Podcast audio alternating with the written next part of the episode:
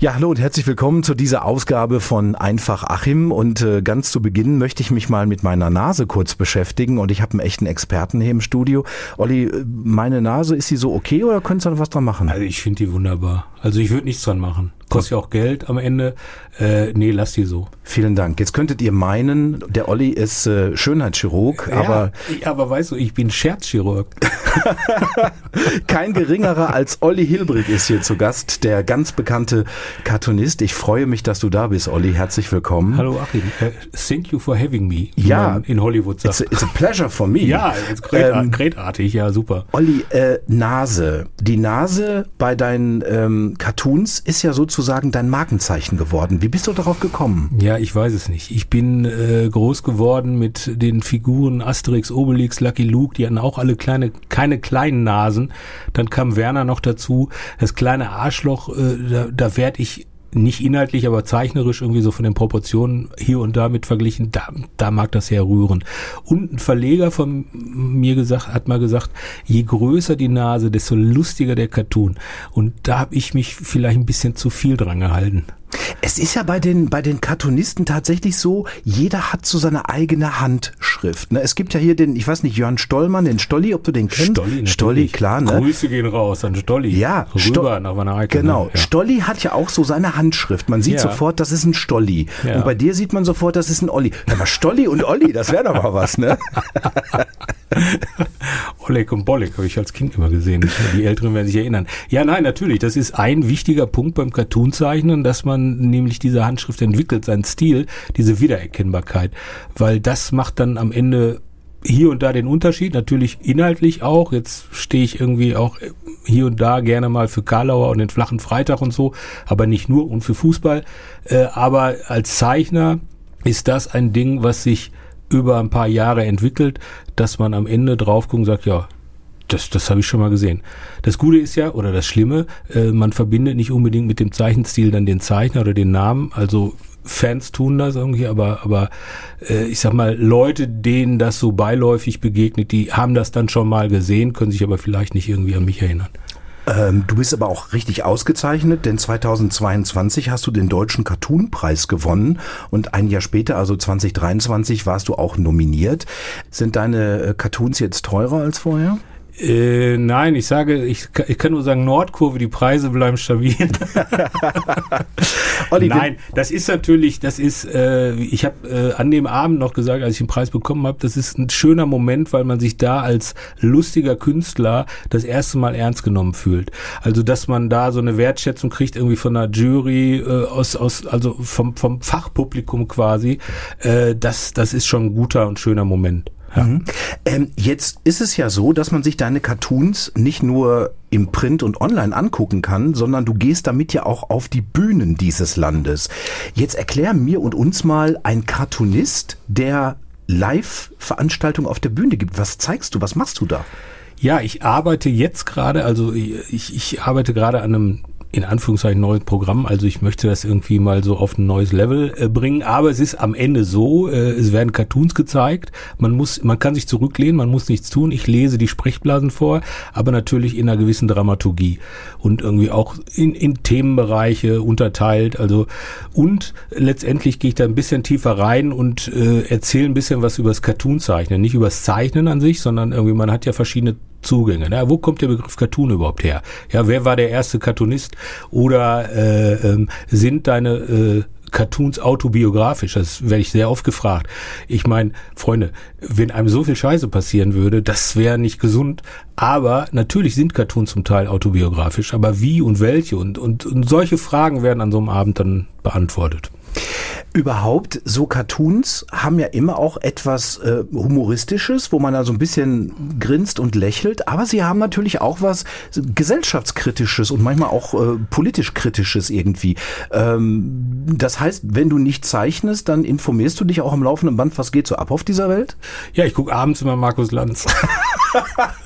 Zum Runterkommen, wenn der Tag so irgendwie Aber warum warst du noch Feierabend nicht bei ihm? Ja. Also, ich, ich, ich glaube, glaube, äh, äh, die haben da ihre, ihre, ihre, ihre inhaltliche äh, Struktur verändert irgendwie, also dass die nicht mehr so viele triviale Dinge irgendwie auf der Kette haben, irgendwie nur noch Politik und äh, früher gab es auch immer eine Fußballrunde, deshalb war ich wahrscheinlich noch nicht bei Lanz. Ja, ein Cartoon kann lustig sein, da kriegt jemand die Torte in die Fresse, muss aber nicht. So, und es gibt natürlich Cartoons, die gehen ein bisschen deeper, tiefer rein äh, und, und äh, sprechen halt Themen an, die äh, es auch wert sind, irgendwie anzusprechen, irgendwie am Ende sage ich immer, irgendwie ein Cartoon wird nichts verändern, aber ein Cartoon kann anstoßen oder mal zum, zum Nachdenken anregen. Deshalb, äh, ja, äh, informiere ich mich da dann, wenn ich nicht zeichne, äh, in den sozialen Medien, in den nicht so sozialen ja, Medien, ja. man muss ja unterscheiden. Äh, und äh, ja. Das heißt, du legst als Cartoonist auch manchmal den Finger in die Wunde so ein bisschen bewusst. Ja, natürlich. Also ma macht man ja immer. Also wie was ich gerade gesagt habe, irgendwie im, im Cartoon kriegt halt einer immer in Anführungszeichen die Torte in die Fresse, wenn man das so sagen darf. Jetzt war es ja früher so, ähm, Cartoons waren in der Tageszeitung oder in der Wochenzeitung. Das ist ja nun mehr so eine aussterbende Art, Print. Ähm, wie überlebst du jetzt als Cartoonist? Ähm? Ja, auch eine beliebte Frage, kann man äh, davon leben? Ich sage immer, kann man damit leben, weil man da den ganzen Tag so tut, inhaltlich. Es ist halt irgendwie so ein bunter Reigen. Ne? Ich bin äh, mal halt für die für die Fußballzeitung in Reviersport, die keine Zeitung mehr ist irgendwie auch. Die, da gibt's jetzt noch immer so ein paar Sonderhefte, aber die haben auch letztes Jahr ihren Zeitungsbetrieb eingestellt. Das ist halt online. Dann äh, zeichne ich für fürs Trailer-Magazin. Das ist so, so, so ein Programm, nicht Flyer, das ist so ein richtiges Heft. Äh, jetzt war ich vor kurzem im Playboy. Mhm. Sehr schöne ästhetische Fotos natürlich. Nein, natürlich mit einem Cartoon. Äh, das ist halt so, so, ein so, ein so, ein so ein bunter Mix. Ne? Da macht man Bücher, dann mache ich mache ich äh, Kalender und äh, ja, das ist so. Das ist nicht die eine feste Zeitung. Das haben wenige Zeichner. Also die Till Mette zum Beispiel aus Hamburg, der ist schon seit Jahrzehnten fester Zeichner beim Stern und muss da jede Woche liefern, hat aber natürlich irgendwie auch äh, da eine feste Abspielstation, sag ich mal, und das haben nicht alle Zeichner. Das ist halt eher so ein, so ein bunter Bauchladen, den man so vor sich her trägt, ja. Bücher hast du gerade angesprochen. Wir haben gerade über Stolli kurz gesprochen. Stolli und Sebastian Fitzek. Ne? Ja, also Stolli, ja, Stolli hat mir mal auf einer Buchmesse äh, eine Widmung von Sebastian Fitzek besorgt. Mhm. Ich habe das Buch nie gelesen. Ich habe nie ein Buch von Fitzek gelesen, aber ich habe gedacht, wenn die Möglichkeit da ist, so, ein, so für Olli von dem Fitzek irgendwie ein Buch zu haben, dann nehme ich doch mit, äh, weil Stolli ja wirklich da dann auch direkten Zugang hat. Irgendwie, der muss sich nie in die Schlange stellen. Genau, ja. ja wir hatten Stolli mal hier im Studio ah, und ja. hatten Sebastian Fitzek aus Berlin zugeschaltet. Ah, sehr schön. das war ein sehr schönes Interview ja. und für ihn natürlich auch ein sehr schönes Wiederhören mit natürlich. Sebastian Fitzek. Ne? Ja. Klar. Äh, Playboy hast du gerade angesprochen. Zeichnet man für den Playboy anders als für andere Medien? Nein. Also da war eine nackte Frau zu sehen. Ja, aber der, der mit, mit einer dicken langen Nase. Mit einer dicken langen Nase. Ja, ich mal eigentlich nicht so gerne Frauen, weil ich Frauen wunderschön finde. Und äh, diese Nase ist ja eigentlich nicht so richtig kein Schönheitsideal oder so. Aber ist auch egal. Aber ich krieg's trotzdem immer süß hin, glaube ich. Äh, das war der Witz. Äh, ein, ein Mann äh, sitzt, äh, liegt nach dem One-Night-Stand noch im Bett und die Frau steht auf, geht raus und sagt, ich mach dir mal einen Coffee to go. Wie im wahren Leben. Ja, es ist so. Und da fragen wir uns, ist dieser Cartoon autobiografisch? Bin oh. ja hier ein Herde, ich bin ja hier eine groß du, du ne? könntest? Du könntest jetzt diese Frage beantworten. Nein, die beantworte ich, wenn ich das sagen darf, äh, am 17.05. im Bahnhof Langendreher. Da, tre da trete ich nämlich auf. Hin. Ja, du, du trittst sehr viel auf, unter anderem auch mit Menschen wie Hennes Bender, Frank Gosen oder auch Thorsten Sträter, also auch große Namen. Ja, ja. Ne? Äh, Thorsten hier in Herne, in der Flottmannhalle. Und zwar war das, ah, das ist schon Jahre her, da hat er so eine, so, wir hatten so ein Battle mit, mit vier Zeichnern. Da wurden Begriffe äh, reingeschrien vom Publikum und wir mussten das dann so nach einer Staffelei dann, dann zeichnen und Thorsten hat das moderiert. Das war ein sehr, sehr lustiger Abend. Äh, Arthur Faas hat gewonnen, großartiger Künstler, das weiß ich noch. Und äh, die Frage an Thorsten müsste immer sein, ob er das Bild noch hat, was Arthur gemalt hat, weil das hat er irgendwie mitgenommen. Es war der gestiefelte Kater als Hannibal Lecter. Es war ein sehr lustiges Bild. Das klingt sehr nach Spontanität. Ähm, du hast ja jetzt auch so ein Proben da liegen, die du fertig gemacht hast. Zeichnest du mit der Hand, mit dem Stift oder mit dem iPad? Äh, ich sag mal so, also viel mit dem iPad.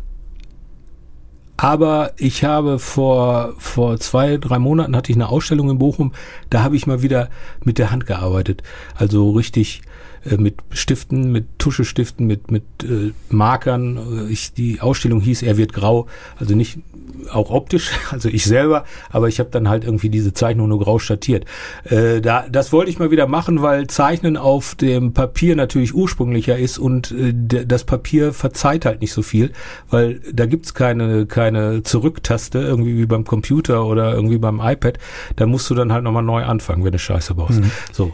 Ich, ich bewundere ja eure Kreativität, weil ich finde, Zeichnen an sich ist ja schon mal kreativ. Ich könnte das nicht, aber die Art, wie ihr zeichnet, wie ihr die Welt seht und die Menschen, so auch ganz spontan. Ähm, lernt man das oder hat man das im Blut? Das weiß ich nicht. Also das Zeichnen lernst du auf jeden Fall. Also wenn ich so zurückdenke, irgendwie wie ich, wie ich äh, im, im Atelier 71 von meinem Vater irgendwie, Horsthauser Straße 21, äh, gesessen habe und gemalt habe. Ich habe nur gemalt irgendwie und das waren so, so als war so, also mal heute würde man sagen, das war sehr schlecht, ne? Also da, da hätte der Vater gesagt, das kannst du Muttertag nicht abgeben. Äh, das lernst du über die Jahre. Mhm. Das ist Training, da wirst du immer besser, da wirst du immer lockerer und dann hast du irgendwann einen guten Strich. Also das ist Training. Das andere ist, weiß ich nicht, äh, ist glaube ich auch Training irgendwie, wenn man halt durch die Weltgeschichte geht und äh, nach Inhalten sucht oder irgendwie Dinge komprimieren will oder so. Und, und äh, als Cartoonist gehst du halt irgendwie, denkst halt, was fällt denn heute, was gibt, was kann der Tag mir heute liefern? Ne? Und äh, ich glaube, das ist, das trainiert man sich auch an. Das ist dann irgendwann, hat man das, äh, so Intus, aber äh, der Weg dahin ist, glaube ich, auch einfach Training. Das ist nicht so, wenn die Leute immer sagen, äh, ja, das sind gute Gene oder äh, das hat, ist eine gottgegebene Gabe. Das ist scheiße, irgendwie, glaube ich. Das ich glaube, man, man, alles, was man macht, muss man natürlich erstmal Bock drauf haben, um so eine Leidenschaft zu entwickeln, damit man dran bleibt. Aber das ist voll egal, was, ob du jetzt zeichnest, dir Cartoons ausdenkst oder Schreiner bist. Also wenn du Bock hast, dann bleibst du dran und dann wirst du in dem, was du tust, auch immer besser. Wenn du jetzt einen Auftrag hast für irgendein Magazin oder sonst was, die zu dir sagen, Mensch, Olli, zeichne uns mal was brütest du da manchmal tagelang oder ist das sowas, was so spontan kommt dann? Ja, äh, also es, äh, bei den Fußballsachen ist es ja so irgendwie, dass ich am, am, am Samstagabend, wenn die Spiele vorbei sind oder Sonntagabend oder Montagabend, was weiß ich, wird ja andauernd gespielt, äh, dann sitze ich da und muss einen Witz produzieren und denke mir, hm, äh, da sitze ich schon mal äh, zwei, drei Stunden irgendwie und überlege, was kann ich denn jetzt machen? Und äh, manchmal hast du so eine Eingabe, manchmal geht das ganz schnell, weil so die Parameter irgendwie ganz gut sind und da wurde was gesagt oder eine Szene irgendwie, an die sich alle erinnern, dann, dann, dann ist das toll. Manchmal muss man wirklich lange überlegen. Taugt Schalke 04 noch für tolle Cartoons? Ich bin ja, ich sag ja immer, ich bin Schalke-Fan und VfL Bochum-Sympathisant. Mittlerweile ist der VfL ein bisschen mehr in mein Herz, äh, in meinem Herzen angekommen, weil ich auch jetzt in der zweiten Saison für den VfL Cartoon zeichne. Also für den, für den, für den Präsidenten, würde ich mal sagen, für den Geschäftsführer male ich äh, Cartoons, die er den Gästemannschaften schenkt, also dem Vorstand der Gästemannschaft. Und äh, deshalb male ich Schalke natürlich gerne für den Reviersport. Aber es ist natürlich so traurig mittlerweile, dass ich habe schon ein schlechtes Gefühl dabei. Also mhm. wenn, wenn, also ich, ich versuche natürlich immer auch irgendetwas Positives noch damit schwingen zu lassen. Das ist nämlich auch der Trick, glaube ich, dass man nicht so ganz derbe und brutal und draufhaut, sondern halt immer noch ein Funken Hoffnung in die Zeichnung steckt. Ich könnte mir vorstellen, äh, Freund von mir, äh, bei dem hast du jetzt mindestens einen Döner gut, weil der ist nämlich VfL Bochum-Fan durch und durch. Der lebt ja auch in Bochum und der tut alles für VfL Bochum. Das ist sein Verein. Ja, das ist doch schön. Schöne Grüße. Ja, werde ich ihm. Das ist kein schlechter Mensch, denke ich. Nein, das ist ein ganz, ganz lieber. ja. Ich habe ihn ganz tief in mein Herz geschlossen. Ist ein ganz, ganz toller Mensch. Ähm, du hast, jetzt haben wir schon viel über das Ruhrgebiet gesprochen. Du lebst im Ruhrgebiet, aber wurdest in Ludwigshafen geboren und irgendwann hat es dich mal nach Herne verschlagen. Wie kam das denn? Nee, das also eigentlich anders. Eigentlich, äh, mein, meine Eltern kommen aus Herne. Mein äh, Vater ist für, für einen Job da runtergegangen. Der war Lichtspielleiter, hieß das, glaube ich, früher Kino, Geschäftsführer bei zwei Kinos in Kaiserslautern und in Ludwigshafen. Und da bin ich dann zufälligerweise auf die Welt gekommen, weil die halt beide da unten waren in Ludwigshafen. Kann ich nichts dran machen. Das ist natürlich so ein bisschen so ein Fleck in meiner Vita, Och. Viele denken auch, ach, du kommst von der Küste oben, das ist aber schön. Ludwigshafen, ne? Äh, aber das liegt ja irgendwie ne, direkt neben Mannheim. Als ich klein war, Baby war, ist dann Tanker explodiert bei der BASF. Vielleicht habe ich deshalb auch so ein leichten Hau. Das hast du gesagt jetzt. ja. Nee, das ist der Grund, warum ich in Ludwigshafen geboren bin. Ich bin aber auch schon mit drei Monaten wieder, oder ich, ich bin mir nicht sicher, ob drei Monate oder drei Jahre, aber ich meine, irgendwie sowas dazwischen, sehr, sehr früh, ich kann mich nicht so wirklich erinnern, bin ich wieder zurück emigriert ins Ruhrgebiet. Also, und auch dann hier aufgewachsen. Also ich bin schon äh, Ruhrgebiet. Ja. Äh, das hört man aber auch. Ich wollte dich, ich wollte dich jetzt auch nicht degradieren, Olli. Wollte nein, ich nicht nein, tun. nein, aber man muss es ja mal erklären.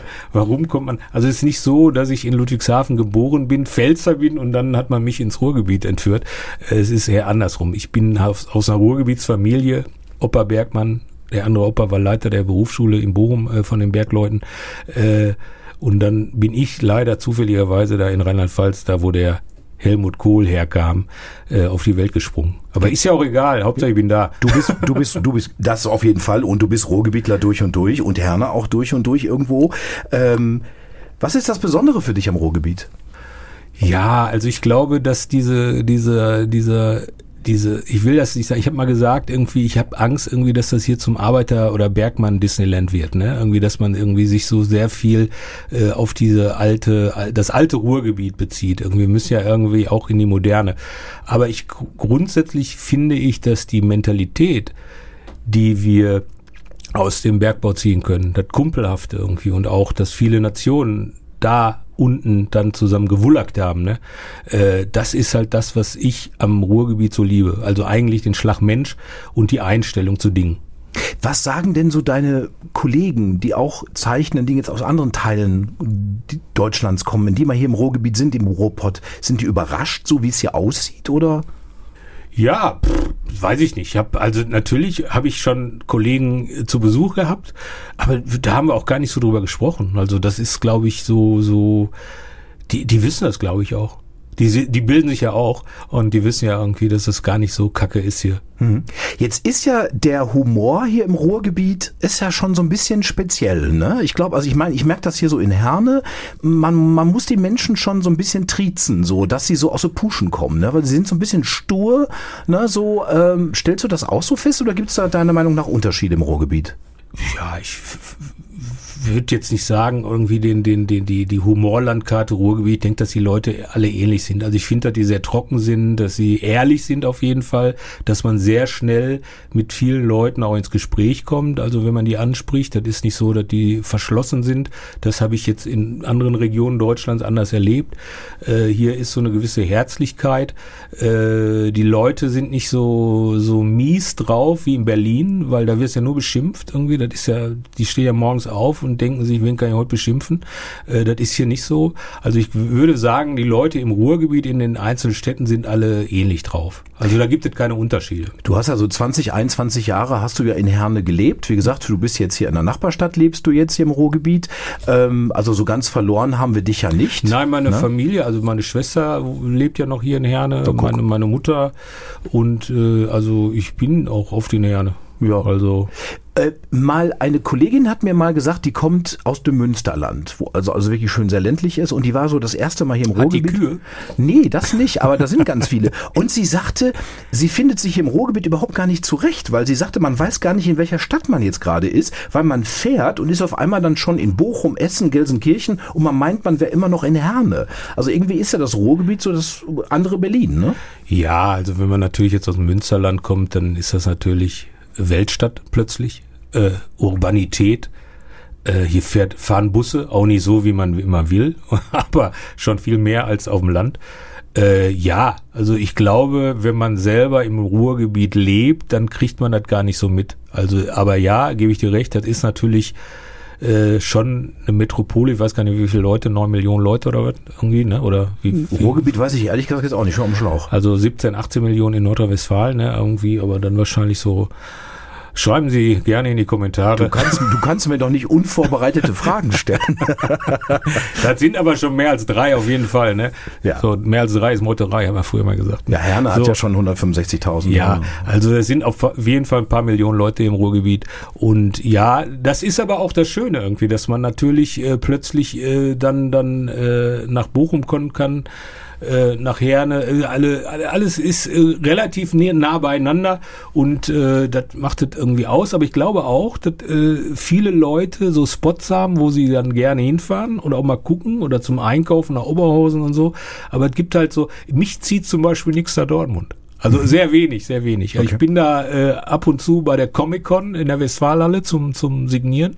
Äh, aber so privat und ja, im Fußballmuseum war ich auch jetzt ein paar Mal irgendwie für Auftritte.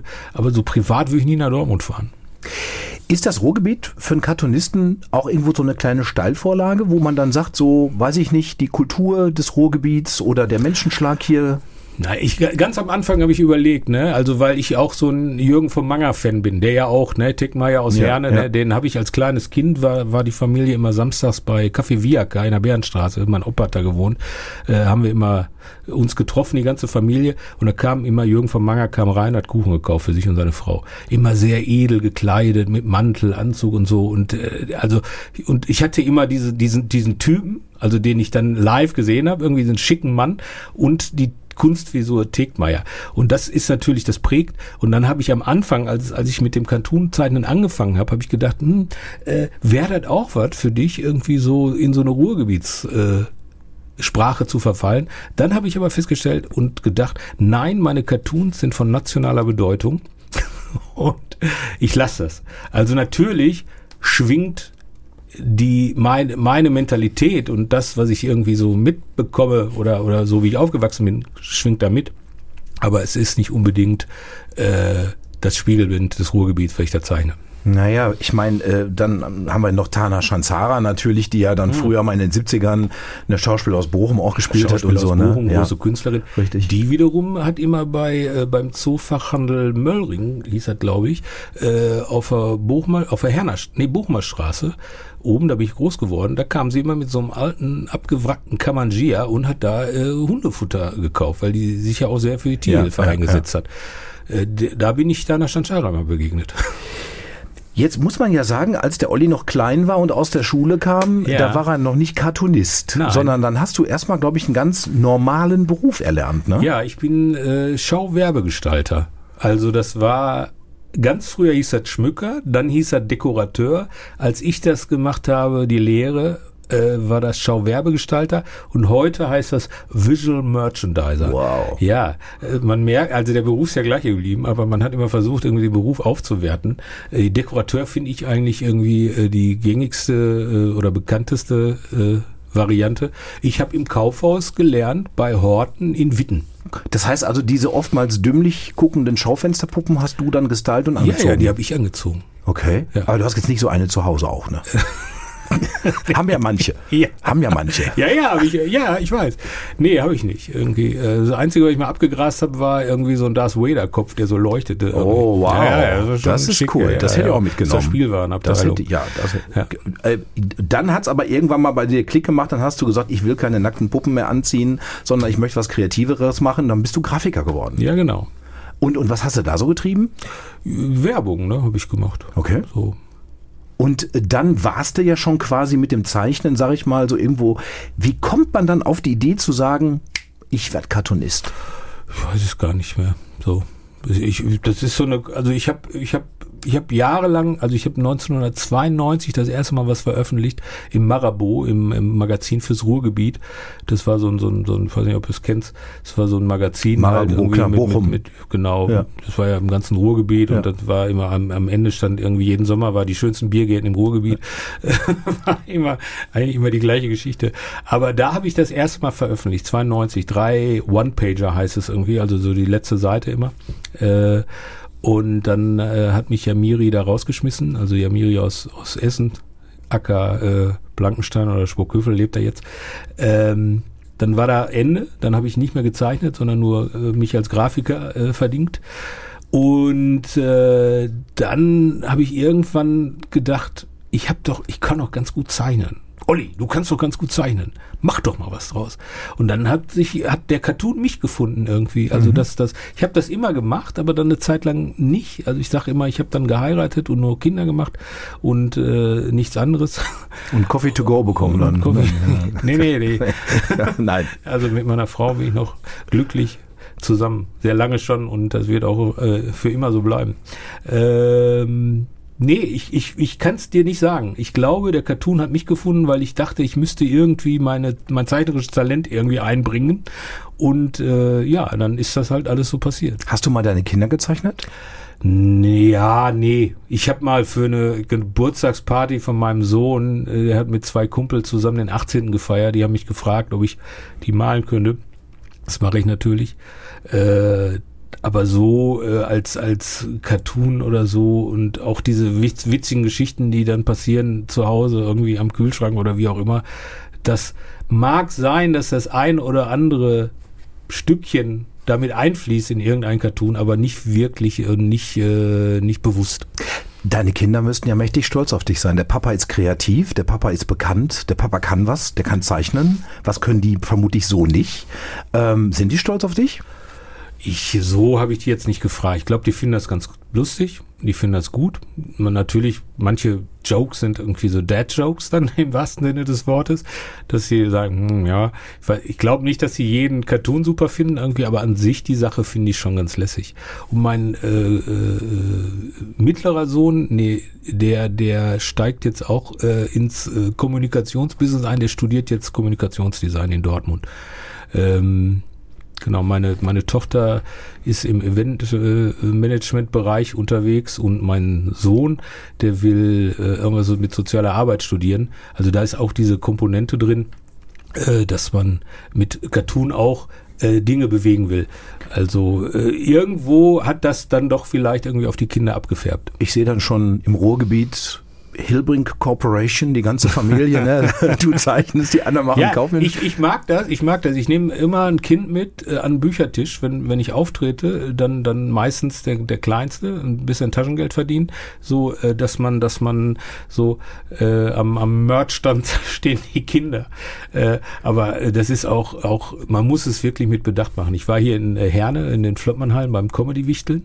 Ja. Die, dieses Jahr war ich da, aber vor zwei Jahren war ich auch da und habe ich gesagt, ey, kommt mit Bücher verkaufen. Die haben nicht ein Buch verkauft. Äh, das schroppige Herner Publikum. Ja, ja, Nein, aber aber äh, es ist auch nicht so irgendwie, dass ich irgendwie unbedingt will, dass ich die äh, die die Kinder irgendwie da in mein Business mit reinziehe.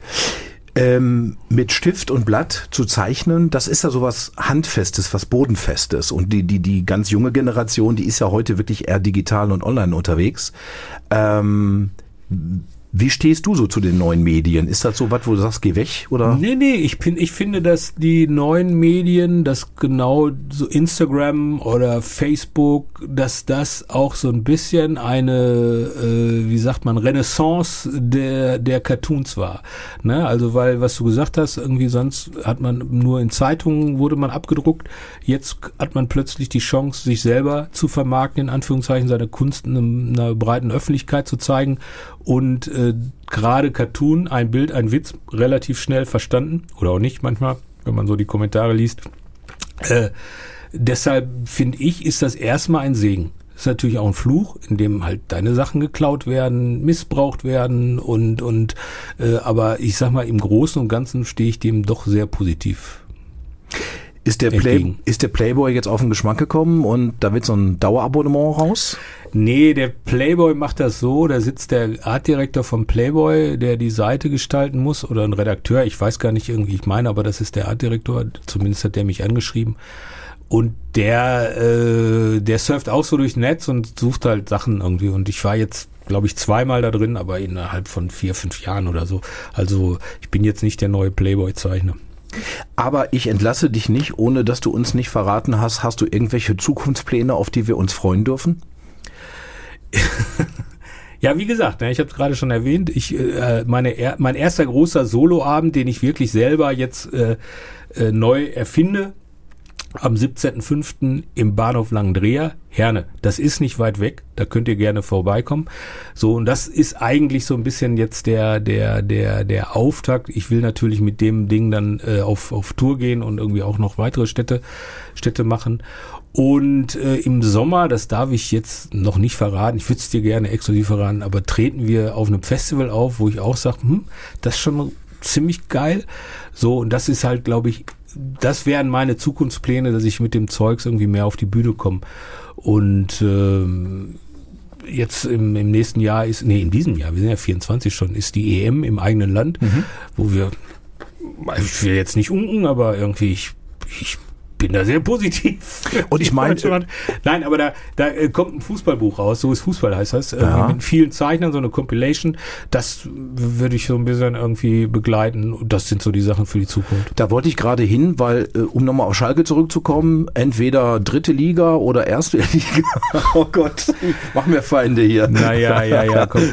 Also ich, ich beobachte das natürlich irgendwie sehr genau und äh, da gibt's ja jetzt irgendwie auch wieder so so, äh, sag ich mal, erste Töne aus, äh, wie heißt die Stadt da, äh, wo die Met große, diese Riesenmetzgerei ist, äh, nicht Wipperfürth. Ach, den meinst du, ja, ja, okay. Ähm, was ich kritisch sehe, weil, weil natürlich irgendwie in so einer Krisenzeit sich dann irgendwie einige melden und sagen, ja, irgendwie alle wissen immer, wie es besser geht oder was man ändern müsste. Natürlich ist da viel falsch gelaufen offensichtlich, also, ne, sonst würde man ja nicht da stehen, wo man steht. Aber ja, ich äh, habe natürlich, gibt die Hoffnung nie auf. Ne? Also, dass man sich da jetzt äh, in den nächsten Spielen mal dann im Mittelfeld vielleicht irgendwie der zweiten Liga wiederfindet. Vom Aufstieg wollen wir jetzt erstmal gar nicht reden. Irgendwie geht jetzt erstmal den, äh, darum, den Abstieg zu ver verhindern irgendwie. Weil ich glaube auch so ein Dickschiff wie, wie Schalke in der dritten Liga hat da, wird da auch Probleme kriegen. Also keine Ahnung. Ich bin jetzt auch nicht so deep drin irgendwie in Fußballfinanzen und was man da in der dritten Liga alles leisten muss. Ich finde, erstmal auf den ersten Blick wäre das ein sehr großes Stadion für die dritte Liga. Aber ich kenne einige Schalke-Fans auch, die werden dich jetzt auch lieben. Also deine Cartoons sind gesichert, auch für die nächsten Jahrzehnte, alleine durch die ganzen Fußballfans jetzt hier zugehört haben. Ja, ja, natürlich. Jetzt habe ich ja noch eine stylische Frage an eine dich. Stylische Frage? Ja, weil du auch, Thorsten Sträter auch, ich, ihr liebt alle diese Strickmützen. Warum habt ihr dauernd Mützen auf? Ich weiß, ich kenne ja die Geschichte von Thorsten, weiß ich, dass er die erstmal aufgesetzt hat, weil er auf der Bühne immer so schwitzte irgendwie und das quasi sein Schweißfänger war, wenn man so will und das hat sich dann etabliert. Es gibt ja viele Comedians auch irgendwie, die halt äh, sich in irgendeiner Form eine Uniform zulegen äh, oder halt, äh, um sie wiederzukennen. Ne? Ich glaube, äh, Michael Mittermeier hatte am Anfang immer so einen blauen äh, Frottee-Pulli an und eine Kappe falsch rum auf, irgendwie, dass man so als Icon wiedererkannt wird. Äh, ich habe die einfach, heute habe ich den nur auf, weil ich so Bad Hair Day habe. Wow, ich bin, guck mal, bin, Mann, der Schwarm aller Frauen. Hi, guck mal. Also ich habe ich hab noch volles Haupthaar im Hi. hohen Alter. Äh, du bist jünger hab, als ich, Olli. Du bist ja. jünger als ich. Ja, ich habe nachgeguckt. nee, ich, hab, ich bin gerade aus der Dusche gestiegen, habe gedacht, heute ist kalt, irgendwie setzt man eine Mütze auf, ne? Und dann muss man sich die Haare nicht stylen. Das ist bei mir der Grund. Also es hat jetzt keinen großen stylischen irgendwie oder ich will jetzt nicht irgendwie der Berufsjugendliche sein und sage immer, ich trage aber hier mit Mitte 50 noch so eine fesche, fesche Mütze. Ja, der, der Thorsten trägt immer so Long Beanies, die hängen ja bis zum ja, Hintern genau, runter. Genau, ne? so genau. Das ist so ein bisschen, sieht das aus wie der Alien, weißt du? Ja, ja, ja, ja, Aber ich war mal sehr erstaunt, der hat sie immer in irgendeiner Sendung hat er sie abgenommen. Ja. Und da habe ich gedacht, guck mal, es geht auch ohne Mütze. Natürlich, ist doch ein hübscher Mann irgendwie. Ich finde, die Glatze steht ihm auch. Also ist irgendwie äh, so, ich, ich muss man ihn selber fragen, irgendwie mal so, mal so, aber ich glaube, er, der Thorsten der kann alles tragen. Und wissen einmal, was er ist. Ja.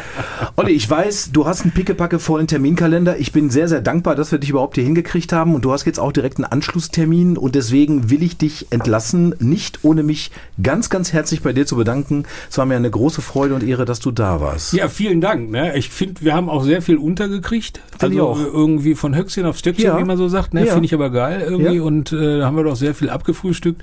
Auch, dass wir da nochmal den Bahnhof Langdreh erlebt da, das war ja auch der Grund für dann kommen. Nein, das ist, Nein.